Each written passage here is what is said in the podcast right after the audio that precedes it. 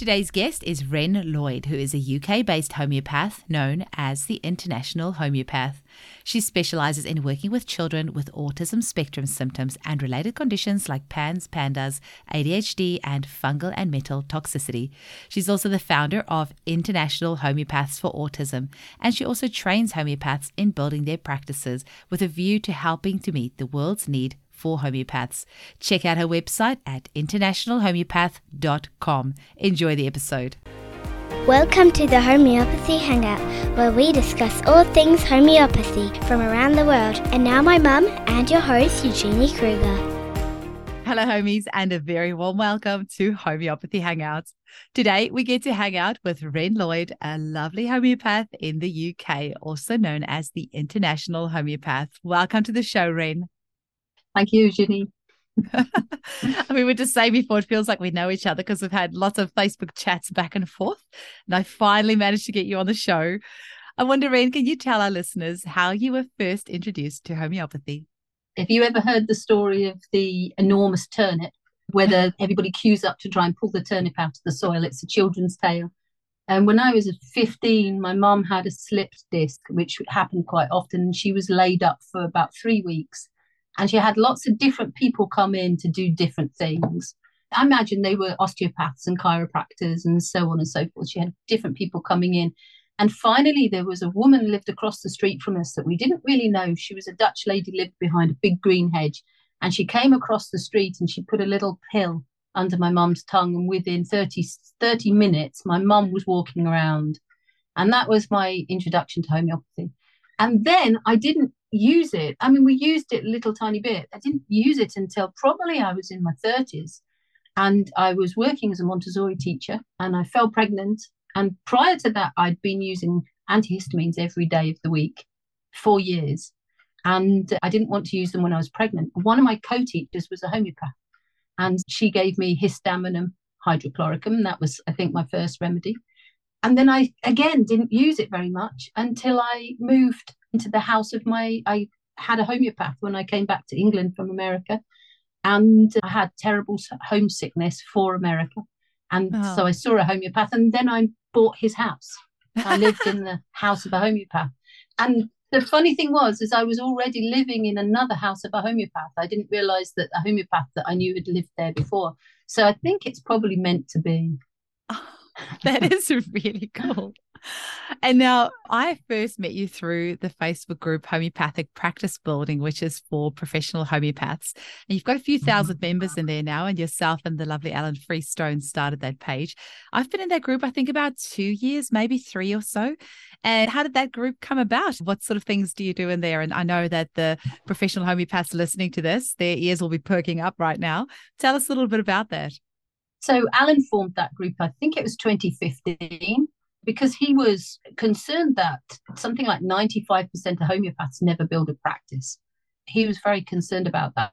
And I was a student homeopath at the time looking for 10 cases. So I was lurking in that group, preparing to look for 10 cases for my study cases. Then I think at some point, Alan decided that he wasn't going to run the group or something like that, that he didn't have time to do it because he was extremely busy. And I think his practice had just really soared at that point. So a couple of us took on, I think it was me and Emma Banks took on admin with him at that point. But my purpose is always to stand next to whoever I can learn most from. And so for me, the purpose was to stand next to somebody I could sort of be helpful to and absorb their knowledge like a sponge. So I, I don't know if Alan knows that's what I've been doing. I, I guess he does. And it's also been sort of fairly back and forwards. We both work within autism, and probably I work within autism because Alan does, and I mm. sponged from Alan. I've been like an Alan sponge. That's probably what happened. So then, really, the precept of the group is for people to stop being frightened to market, mm. to stop being frightened to get paid, stop being frightened to be seen. And so we have a, a it's a fairly hard hitting group. If you come into the group, there's actually a question in the group where you agree that you kind of leave your snowflake on the mat, as Alan would put it. And so we do a lot of quite hard hitting work in there. And we have some pretty remarkable students like Mary Greensmith, who was one of our homeopathic practice building students wow. when Alan and I actually ran a course together. It's a good group. The precept is about people working together, not competing with each other, but working together and, and giving each other a leg up rather than being, as Alan would say, crabs in a bucket. You know, you imagine the crabs putting their arms out and giving a, a leg up to each crab so that the crabs can all rise together and get out of that bucket. And then all the people in the world can get healed because we need so many homeopaths. I've heard you say that. So many. Mm-hmm. There's billions of people on the planet. There is definitely not enough of us to heal what needs to be healed. I always say this with a little bit of caution, but us homeopaths can be a strange bunch. I'm feeling that tide is turning a little bit but there certainly has. I mean, I've been in practice for 10 years now, and I, I feel like the last little bit, maybe it's just because I'm living in my little bubble with a podcast, but I feel like things are starting to change a little bit where us as a profession are becoming a bit more coming from a place of abundance rather than from a place of scarcity. Yes. And I know that you've seen that as well. Like, why do you think that is? Why are we like that? I actually think it's because A, we've been scared to market because mm. the idea of getting paid as a healer has some historical kind of conflict. The mm. idea that you should be a healer and you should not you should not get paid. But Alan taught me early on this is an exchange of energies. Money is only an exchange of en- energies, not enemies.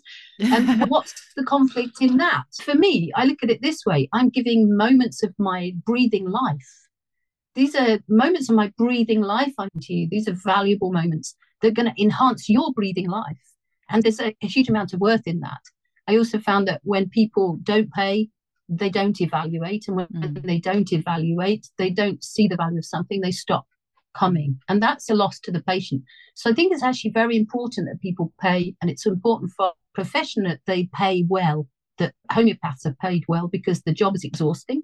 We did a lot of professional development, but it also we need to know that it's a medical. I know that we can't say that, but mm. it is a medical and very efficient healing method. So it's mm. really important that we show its value by not asking for sort of hairdressing prices, but to ask for the kind of price that matches what we're doing, the mm. seriousness of our profession, and then sort of lowering those prices for people that need access. I've now forgotten what the original question was. So it doesn't really matter. no, just how we why, why do why you think us as a profession are so tends to be so close. What's the word? Scarcity minded as opposed to abundance minded. Yeah, first of all, fear to market. Mm. Yeah, fear to market. And then the second point being that we, I think that people have always been geographically limited in the past. So if another homeopath came into town, and people are not particularly aware of homeopathy or there's a lot of skepticism about homeopathy, your food can be scarce. Mm. And I think that's where the scarcity mindset comes from. But the more that homeopathy has become researched and the further afield we can fish for our patients, then the more we can collaborate. And I think Alan used to refer to it as crabs in a bucket. Homeopaths mm. behave too often like crabs in a bucket. Mm. And now I think what we've always tried to really promote in homeopathic practice building is working together mm. and seeing the abundance, seeing that in actual fact, uh, we really need to be great at communicating. This is what marketing is communicating because people need to know this alternative is out there because mm. we've got a health crisis going on. And so, what we've tried to do in homeopathic practice building is really bust through that crabs in a bucket mentality and keep saying to people, no, the crabs need to put their arms out to give a mm-hmm. leg up to the next crab that all the crabs can get out of the bucket. If we work together share our knowledge. Don't be stingy mm. with your knowledge. Share your knowledge. And that's what alan was doing for absolutely for free in that group. Mm. he was sharing all his knowledge how he'd become very successful in practice. And to the point that if he needs patients he just pops up a little on facebook and then he's inundated again and then he goes back down. That's what we teach. We've gotten quite some way towards helping to change the culture. But I suspect that's been happening elsewhere as well. I know there are groups all over, like Sarah and Angelica's group mm. in Australia and America. America. There's a lot of groups coming up. Mm. And I don't think it's just from homeopathic practice building. I think that whole mood has changed as our ability to reach further afield has changed. Mm, and actually, Mm. Rita Cara Robinson has, she's on been on the show as well. She's also got a few Mm. homeopaths on her team. And just today, I got a fourth homeopath on my team. So I'm really excited. I did work in a clinic in New Zealand, multimodality clinic. So there was a chiropractor, massage therapist, behavioral optometrist. And so I wasn't completely alone, but I have Yeah. had a home clinic where I literally was all on my own and it was incredibly lonely. And you would do like online courses and things like that, often recorded ones. Mm. So I'd still be sitting there in my little room by myself. Mm. But now having this team of homeopaths where we can just quickly bounce ideas off each other if you're stuck with a case, it's just so much more fun and just instead of struggling through something by yourself, you can get an answer in minutes just by reaching out Mm. and you get to know each other and learn from each other. And everyone looks at a case from a different angle. So that's really exciting. And I Mm. know that you and Ellen are doing great. I wasn't in the Zoom call the other day where you were talking about how you can encourage other practitioners to work together more in groups as well. And I think Yeah. something has come out of that. Could you tell us a little bit about that? Yeah. So Alan has been interested in, Alan Freestone has been interested in many, many years in having a physical clinic for the same reasons we were just talking about, working alone. It can be very isolating being a homeopath working alone. And I think part of that is why he set up homeopathic practice building in the first place.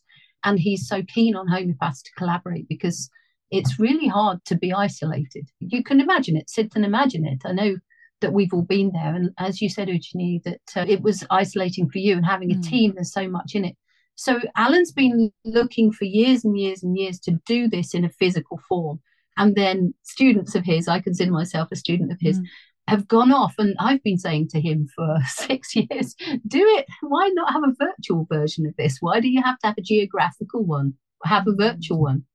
And uh, he's been resisting for all this time. But I think Mary and I have gone across, Mary Greensmith has built homeopathy 24 7 so successfully. And then my team's been running International Homeopaths for Autism for two years now, two years in April.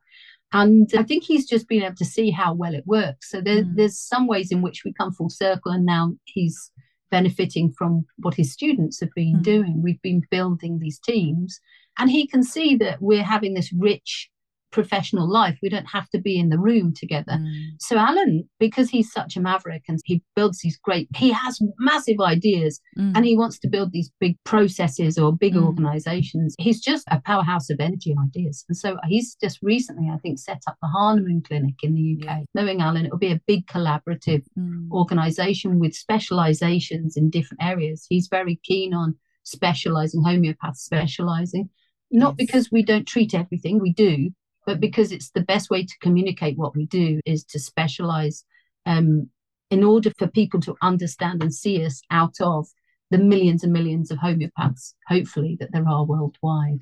So I think that's what he's doing is Mm. I think it's up and running, the Hahnemann Clinic. Mm. And I love that he's done homage to Hahnemann with Yes. the name. I think Yes. that's really good.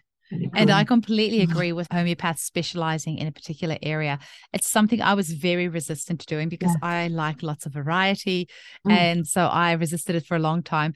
And then about four years ago, I just made the decision that I was only going to treat women and children. And though that's not like a specialty Mm. as such, but Mm. even just making that decision of no, I'm not going to be treating men because that's not, I have people ask me and still do, why don't you treat men? I have nothing against men. It's just that is not my passion.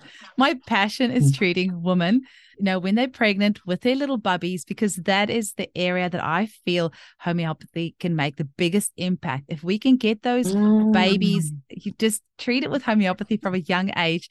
That's going to make the biggest impact. And that's where my passion lies. So, for me to make that decision, it was a big, you know, I really had that in my brain for like months and just was so worried about it. I was like, oh, I, I feel so bad doing this. I don't want to say no to any business, but it also doesn't feel right for me.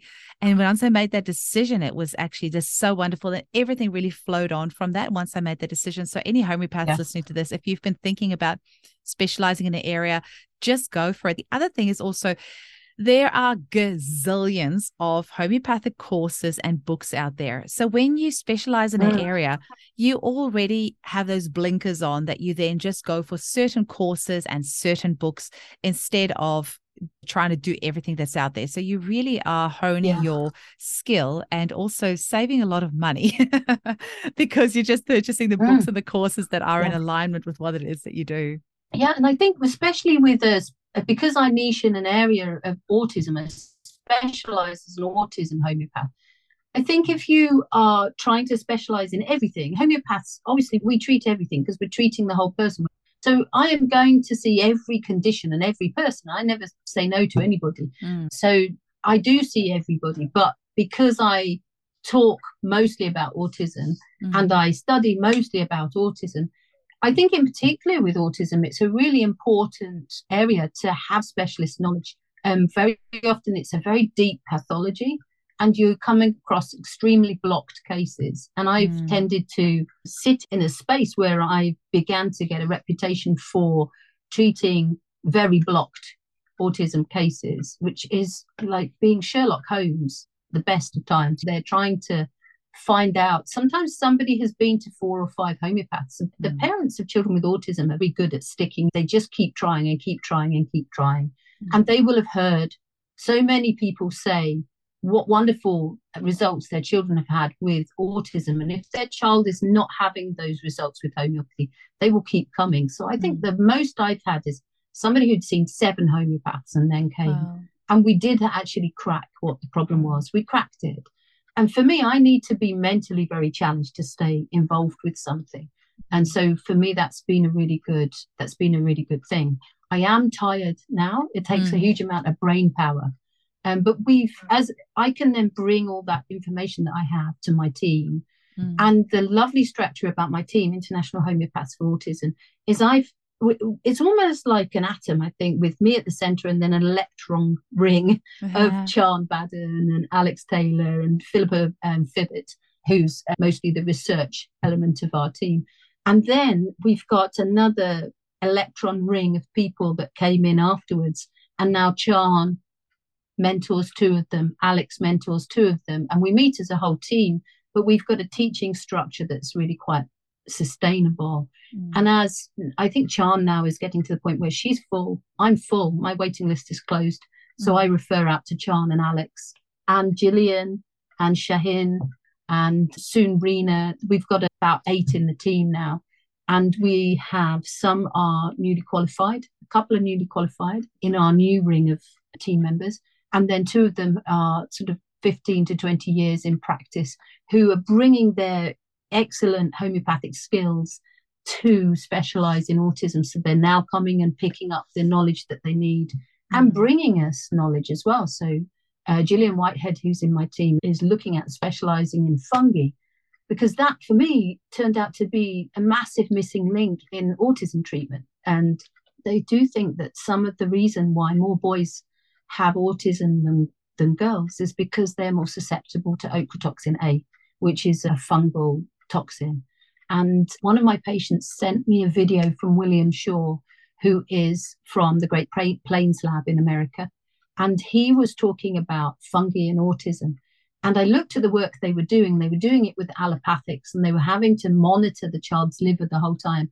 And I thought, well, we can do all this work with homeopathy uh, without any side effects. So this is what I did is I went and I produced a remedy called Polyfungi Plus, mm-hmm. which addresses lots of different kinds of molds, mm-hmm. like a, as full a spectrum as we can, as nosodes.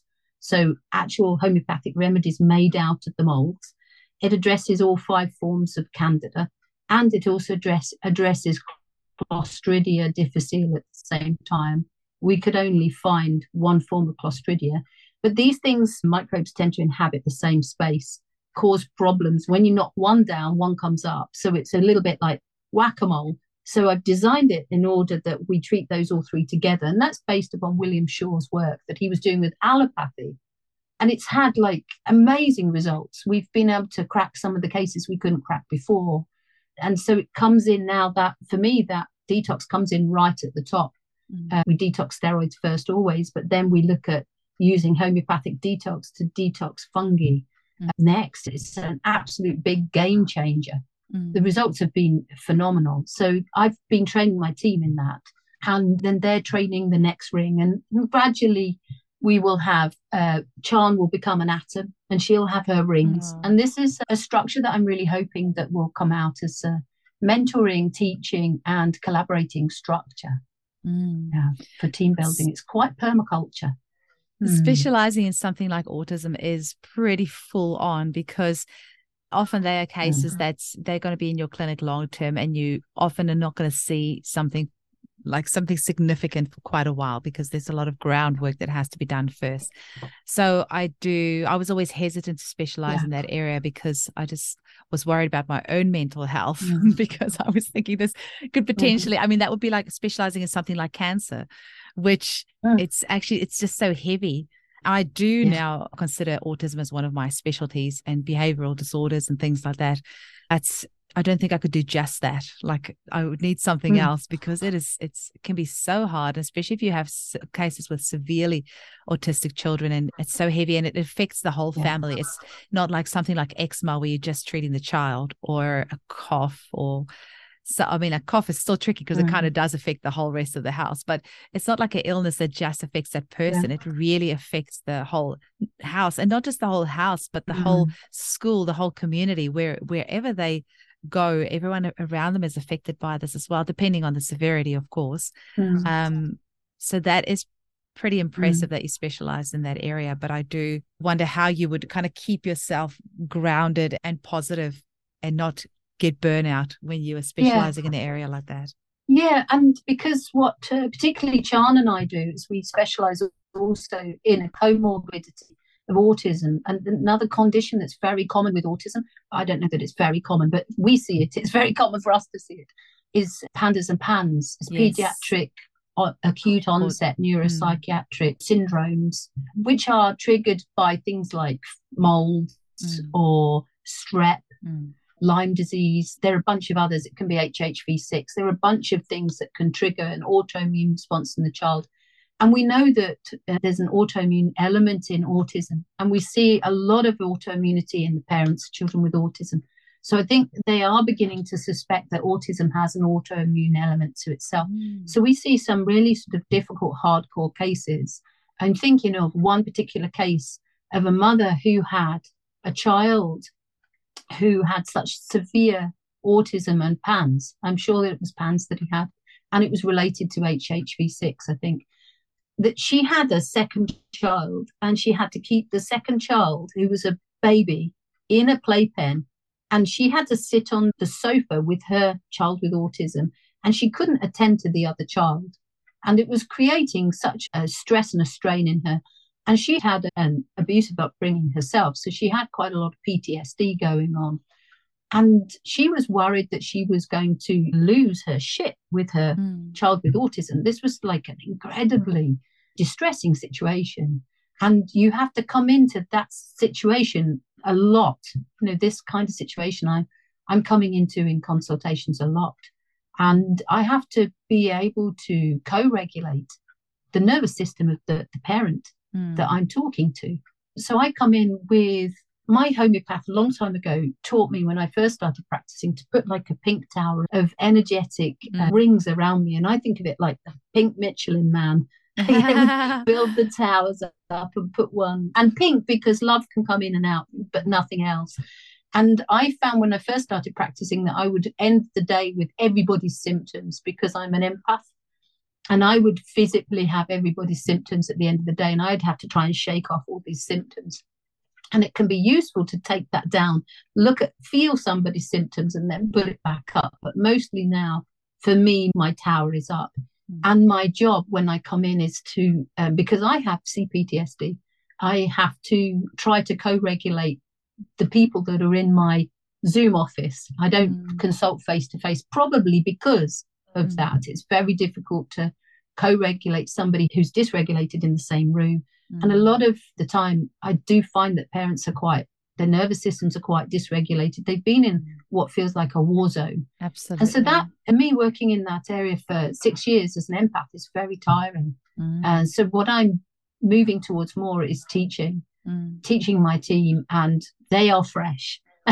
Yeah. and moving really to some less complex cases maybe going back to my original or my original niche was anxiety But I'm really interested in teaching PTSD, uh, not teaching, but treating PTSD. Mm. I've been working quite a lot with veterans and other people with and teaching them grounding, teaching them regulating and doing the homeopathy alongside to mend things like bomb wounds and so on to the nervous system and mm. also childhood trauma it's close mm. to my heart for having been working with that myself for mm. a couple of years now mm. i had to take a, a, short time out so i've learned a huge amount about cptsd and about mm. treating that so my heart feels like it's going in that direction mm. um, but i don't want to abandon Mm-hmm. All these people, there's the autism, particularly the severe end of autism and the comorbidities of autism. This is such a crucial area for us to be working in. I actually mm-hmm. feel like it's more of an issue for us as humanity than peak oil. This mm. idea mm. that we're going to run out of oil, or peak mm. antibiotics, the idea that we're going to run out of usable antibiotics. Mm. I actually think that peak autism is probably the biggest thing that we need to look at yeah. And I think that it's coming about via super amounts of toxicity mm. and super amounts of suppression. Yeah. And we see this every time we take the history of a child, you see super amounts of suppression. And every time you look at their organic acids tests or their hair metal tests, you see super amounts of toxicity. Mm. And what we're trying to do is unsuppress their immune system and reduce their toxicity. And that's why we have such great results. So I'm planning more to do more teaching and to withdraw a bit more. I've closed my waiting list for autism cases mm. and to withdraw a little bit more towards those cases that are lighter, to still have use of my skills in order to give those skills to other people mm. because I don't want to abandon this area. But I think six years in this area, mm. working with this level of intensity, looking at these cases that are really stuck and really challenging, really challenging situations, like the mother who couldn't get off the sofa, whose child screamed from the beginning of the day. As soon as he woke up, he screamed all day. And I actually gave her pulsatilla and attending. And uh, she came back to me the next session and she was really breezing it. I was quite gobsmacked and I thought something wonderful must have happened with her child. I thought, wow, the child must have had a breakthrough. And she's like, no, no, it's not that. It's just, you know, her whole perspective was different. And that enabled wow. us to go through and get the breakthrough with her child, which I'm pretty sure was herpes virus HHV6, the kind of um, HHV6 encephalitis, really, which is PANS in his case. But just being able to support the mother. So mm. obviously, I can support myself homeopathically as well mm. if I'm getting overwhelmed, but also to be prepared to move in a different direction when I get to the point where I think, actually, I'm a little weary now. Mm. When I take in a new autism case, I'm like, my heart's not in it in the same way. I don't mm. have the energy for it that I had before. Mm. So um, I'm really have the energy for teaching other people. That's what I've been doing for two years. And part of my plan was that I was beginning to feel tired two years ago. Different pivot, I think. Mm. It's wonderful that you're passing that knowledge on because there is so much professional development and so much time in the clinic that goes into acquiring these skills. Yeah. So being able to then pass that on yes. is really wonderful. And we mm. all look at a case from a different angle. So I think the more people that you can learn yeah. from as well, the more we as practitioners can develop our own style. And yeah, that's wonderful that you're passing that on. It's very interesting that we said about the peak autism. I never really thought about it that way, but mm. I have often thought about what is going to happen in 10, 20 mm. years' time when these kiddies are adults and we're much older and they have to function in this world. And what's going to happen? Who's going to look mm. after them? How are we going to heal all of this? Like, how are we going to mm. clean up all this mess? That's also why I think we just need gazillions more homeopaths mm. to help and we need to have homeopathy funded by the government systems because it's such a affordable form of mm. medicine but i don't really see how else we're going to get out of this other than with homeopathy because it's effective it's yeah. affordable it can make yeah. real change but yeah the cases are definitely getting trickier yeah. in the first place we have to start is probably and this is a contentious um, I don't. A lot of people will look in on autism, and there's a lot of people will say it's down to vaccination. Mm. And actually, the way that I see that it's down to vaccination is that vaccines actually suppress the immune system to some point. Mm. And also, you will have a situation where you're shedding virus through the ears, or you're shedding it through the skin. And so you're going to see ear infections, what appear to be ear infections. Mm. And you're going to see things like eczema, and you will also see things like colic, where the baby is shedding virus via the gut, etc. You've got all of these problems that seem to come in when we look at the timeline of the child shortly after vaccines. Mm. Either the level of the health drops slightly after vaccines, and that gradually, I think George Vithoulkas would say that with vaccines will lower the level of health to the point which you can't produce symptoms of diseases. Mm. And so, you know, you get to the point where you no longer have fevers and you no longer are susceptible to this level of disease. You have a susceptibility to a different level of disease, not these mm. childhood diseases. And so we see much more chronic conditions in children. Nowadays, we're seeing more and more chronic conditions through the suppression of acutes because mm. the child doesn't have acutes. We're mm. preventing them from having acutes. Mm. So the immune system doesn't mature properly. And when they do have an acute, we suppress it with antibiotics or fever reducers. And the acute is a cycle, it's a natural cycle the body sets up. And if we keep interrupting the cycle and the mm. cycle's never completed, the acute inflammation is stored as chronic inflammation. And we begin to see major chronic problems in our children. So this is quite a big problem. I think that vaccines are one of the ways, or the vaccines are the beginning of things. And then we give steroids for eczema, we mm. give antacids for colic and we give antibiotics for ear infections. And that enables fungi to come into the system. Mm. We've got a massive epidemic of fungal disorders in our cultures. Mm. And some children are going to respond to them with what look like autistic symptoms. Mm. And so I actually think, yeah, vaccines are really important in this whole mix, but they are often a precursor because they're just really suppressing the immune system in some mm. point eventually, I think if we want to recover from this as a species, we're going to have to experience childhood diseases. We're going to have to go through the natural route. Mm. And that's going to be very difficult because we don't have mothers with immunity. Mm. This is your area. Mothers don't have a, enough immunity to confer to their babies. Mm. So I'm not entirely sure how we get out of this crisis. I mm. don't think we're going to get out of it easily. And I think hopefully we will get out of it by innovating in some way and maybe maybe we'll get out of it via homeopathy. Hmm. I think removing the fear around disease yeah. is going to be go a long way. Yeah. And actually just seeing it as the body's natural response to trying to create balance instead of something that needs to be yes. killed off and sliced out and suppressed in some yes. way.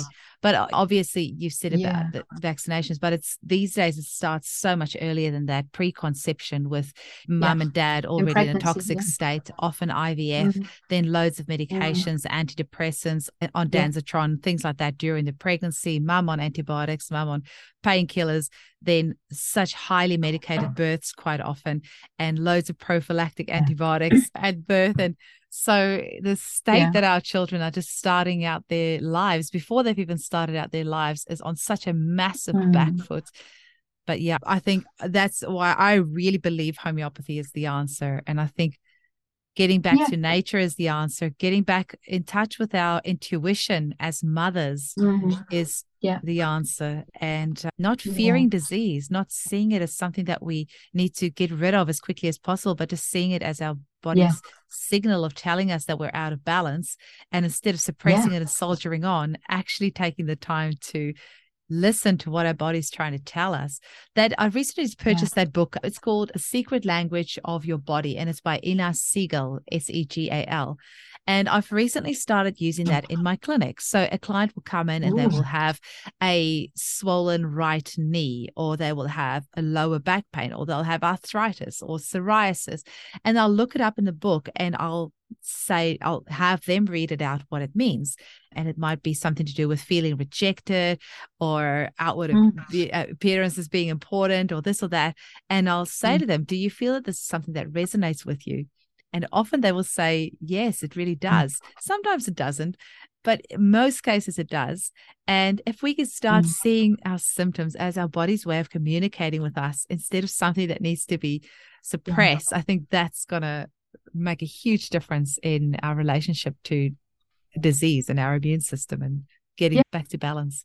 I agree with you on that. And it's been really intriguing for me because I've been working, I did the first year of breathwork practitioner ah. with the First Breath UK in the last year, in part as part of my own healing for uh, complex PTSD. And it was amazing, fascinating for me as a homeopath to be in a group of 16 people, watching them come up with certain condition during a session, breathe through it and clear this condition. It was really fascinating to see how the pain came up in the body, where it came up in the body, and how they worked it through with talking and breathing and exploring. And this kind of book has come up very much in that area. Mm. And that was fascinating for me as a homeopath because that's what we're always trying to explore. When did it start? Mm. When did this thing start? And I'm always looking at what happened. What were you doing at that time? You know, where were you? What were you feeling? What had happened around you? This problem started for a reason. Problems don't start without a reason. Your mm. susceptibility is there, but something has happened to cause you to trigger this susceptibility. Mm. And, you know, it would be something like they went to university and they were away from home for the first time, or, and what were you feeling at that time? And so sometimes that can really lead you to the remedy in the mm. same way. And even sometimes just breathing through it, like seriously proper breathing, not just the day to day breathing that we do, but a kind of releasing um, psychotherapeutic breathing. I've seen people shift things and I think homeopathy does something similar. It shifts the energy, mm. it helps the person shift the energy that's stuck in the body at that point. Homeopathy is great for that. But can I just nip quickly back to what yeah. we were discussing just before about peak autism, etc.? I am forever an optimist. There's part of me that looks at us as part of nature, and we are moving through nature. This is part of our evolution is that we were going to get all these tools and we're going to muck it up fairly spectacularly.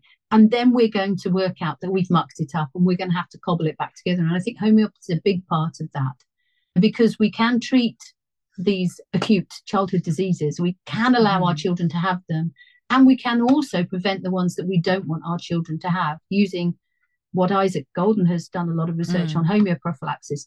And it is contentious, but it shouldn't be contentious because there's so much data on the use of homeoprophylaxis in mm. humans. It's phenomenal. Mm. And we can actually treat and prevent diseases that there aren't vaccines for. Mm. So, if we could you imagine if we embrace this system finally mm.